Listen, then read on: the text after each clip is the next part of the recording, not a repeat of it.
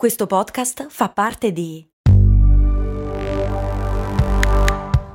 Voice Podcast Creators Company.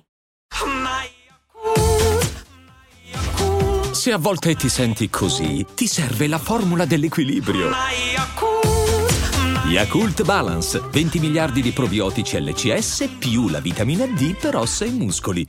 Ci siamo, è già un anno. Esattamente un anno fa, nella notte tra il 28 e il 29 aprile, alle 3 di notte, squillò il telefono. Erano mia madre e mio fratello. Mio padre di lì a poco sarebbe mancato. Questa è una puntata difficile da registrare, da pubblicare e anche da ascoltare. Ho pensato tanto se farla o meno. Capirò se ho fatto la scelta giusta con il tempo, però posso dirti l'intenzione con cui la faccio. Le parole che starò per dirti mi hanno fatto stare bene, sono state una carezza sul cuore e nel mio piccolo voglio farle arrivare a chi potrebbe beneficiarne. Questa puntata è dedicata a chi ha perso qualcuno che ama. Ciao, sono Stefania, Productivity Coach e founder di Simple Tiny Shifts, il metodo dei piccoli e semplici cambiamenti per smettere di procrastinare. Ti do il benvenuto al mio podcast, Valorizza il tuo tempo.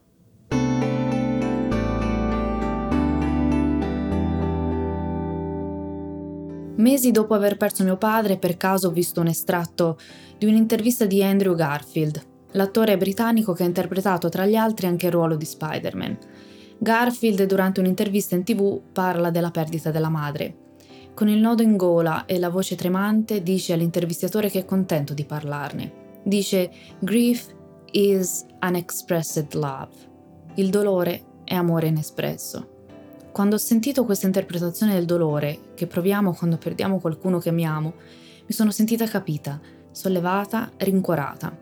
Adam Grant, professore di psicologia, psicologo dell'organizzazione e autore bestseller, ha ripreso le sue parole e ha aggiunto Molte persone vedono il dolore solo come dolore, lo evitano, lo sopprimono o corrono per elaborarlo in modo da poterlo espellere dalle loro vite.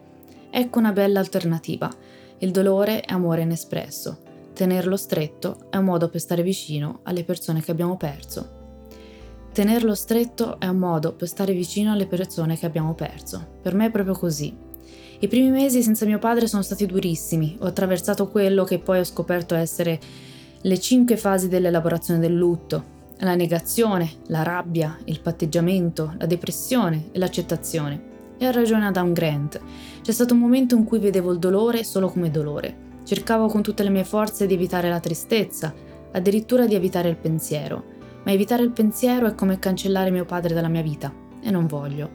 Quando penso a mio babbo, sono toscana, è così che lo chiamo, mi commuovo, vorrei dirgli qualcosa ma non posso. E nel momento in cui mi accorgo che non posso, il dolore prende il sopravvento. Non è questo l'amore inespresso di cui parla Garfield. Mio padre, con la sua scomparsa, mi ha permesso di vedere diversamente la morte e se ci pensi è un argomento centrale nella mia filosofia di valorizzazione proprio tempo. Ci sono momenti in cui si fanno delle grandi riflessioni su dove stiamo andando, cosa stiamo facendo, qual è la propria missione. Ne ho già parlato nella prima puntata, le famose wake up call. La notte prima del funerale di mio padre mi sono svegliata e ho avuto una consapevolezza. Ho visualizzato una linea, un segmento che parte dalla nostra data di nascita e si conclude con la nostra scomparsa si sente dire spesso il tempo che ci viene concesso e cognitivamente sappiamo che il nostro tempo è limitato. Ma cosa significa veramente? Ognuno di noi ha il proprio segmento di tempo, viene posizionato in un certo contesto e ha il potere di compiere delle scelte. Quindi mi sono chiesta, cosa vuoi fare con il tuo segmento di tempo? Come vuoi utilizzarlo? Già anni fa, quando ho immaginato e iniziato a progettare Simple Tiny Shifts, mi ero posta questa domanda e in quel momento la stessa domanda scavò ancora più in profondità.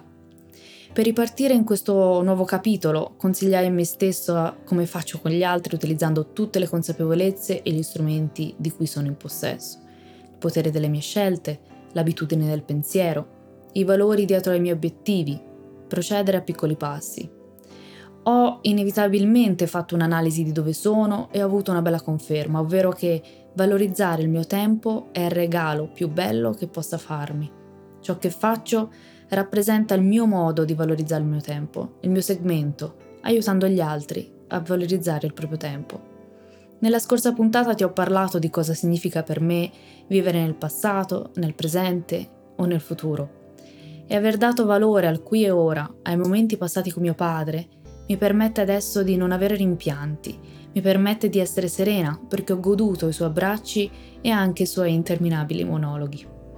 Quello che adesso mi rende triste è non poter esprimere il mio amore a parole o con nuovi abbracci, e quindi l'amore inespresso di cui parlavamo prima. Ricordo che uno dei primi pensieri in quei giorni così assurdi dopo la sua morte è stato spero che abbia valorizzato il suo segmento di tempo, che sia stato felice. Mio padre ha sempre avuto un impatto importante nella mia vita, anche e soprattutto nei momenti di forte disaccordo. I primi tempi senza di lui mi sono sembrati senza colore, senza senso, un puzzle con un pezzo mancante. Poi invece ho scoperto che al puzzle si è aggiunto un pezzo importante, che contiene tante nuove consapevolezze. Concludo la puntata con queste parole di Robin Sharma.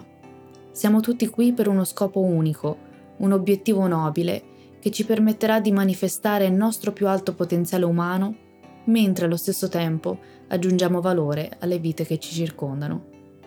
Se hai ascoltato fino qui, ti ringrazio anche oggi per avermi dedicato qualche minuto del tuo tempo. Alla prossima.